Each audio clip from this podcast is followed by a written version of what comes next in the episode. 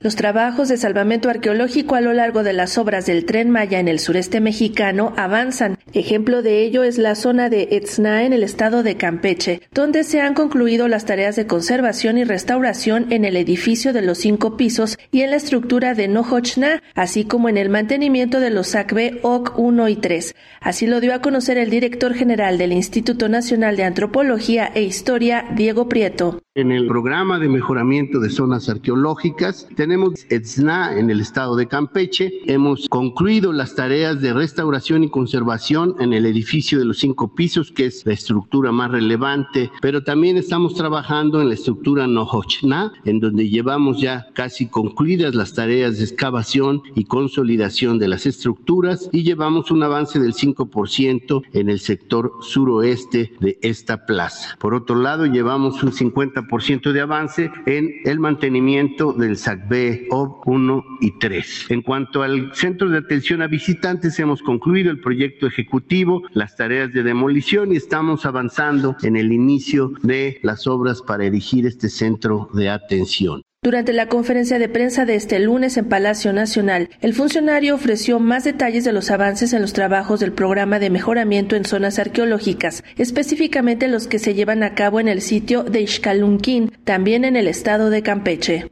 La otra zona que estamos atendiendo es Xcalunquín, también en el estado de Campeche, zona que se vincula al horizonte Maya-Puc. Ahí llevamos avances importantes en la topografía y trazo de la retícula para las excavaciones. Hemos concluido el chapeo, limpieza, diagnóstico y evaluación de las áreas que se van a trabajar para su investigación y conservación. Avanzamos en la restauración de los edificios serie inicial y plaza de las Columnas y hemos concluido el proyecto ejecutivo. El antropólogo señaló que no solo se está trabajando en el salvamento y protección del patrimonio cultural a lo largo de la vía férrea del tren Maya, sino que además México está recuperando por la vía diplomática parte de su riqueza histórica y arqueológica extraída de forma ilegal en otros tiempos. No solamente estamos recuperando los materiales arqueológicos que nos ofrece la investigación en el terreno. Nos ha instruido el presidente a que con la Secretaría de Cultura demos cuenta de las decenas de piezas que están siendo repatriadas. Llega un cargamento de piezas de Italia con la Secretaria de Cultura Alejandra Frausto. La semana pasada se recuperaron piezas que llegaron de Alemania y la semana pasada también la embajadora de Francia recibió algunas piezas muy valiosas, muy interesantes del occidente de México que le fueron entregadas por particulares en la ciudad de París. Por último, el funcionario se refirió a la presencia en el exterior de Palacio Nacional de alumnos de la Escuela Nacional de Antropología e Historia, quienes demandaban la atención de diversas circunstancias de rezago en esa institución educativa.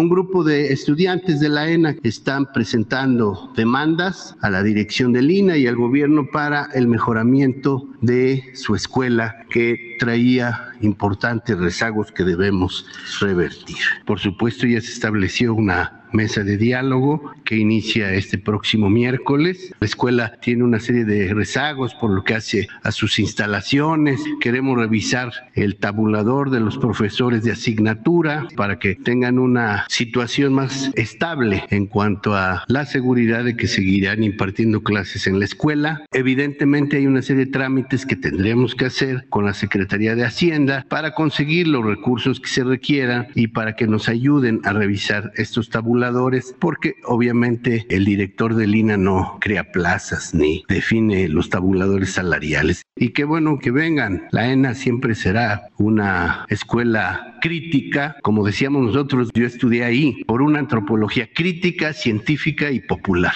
Y en eso estamos. Para Radio Educación, Sandra Karina Hernández.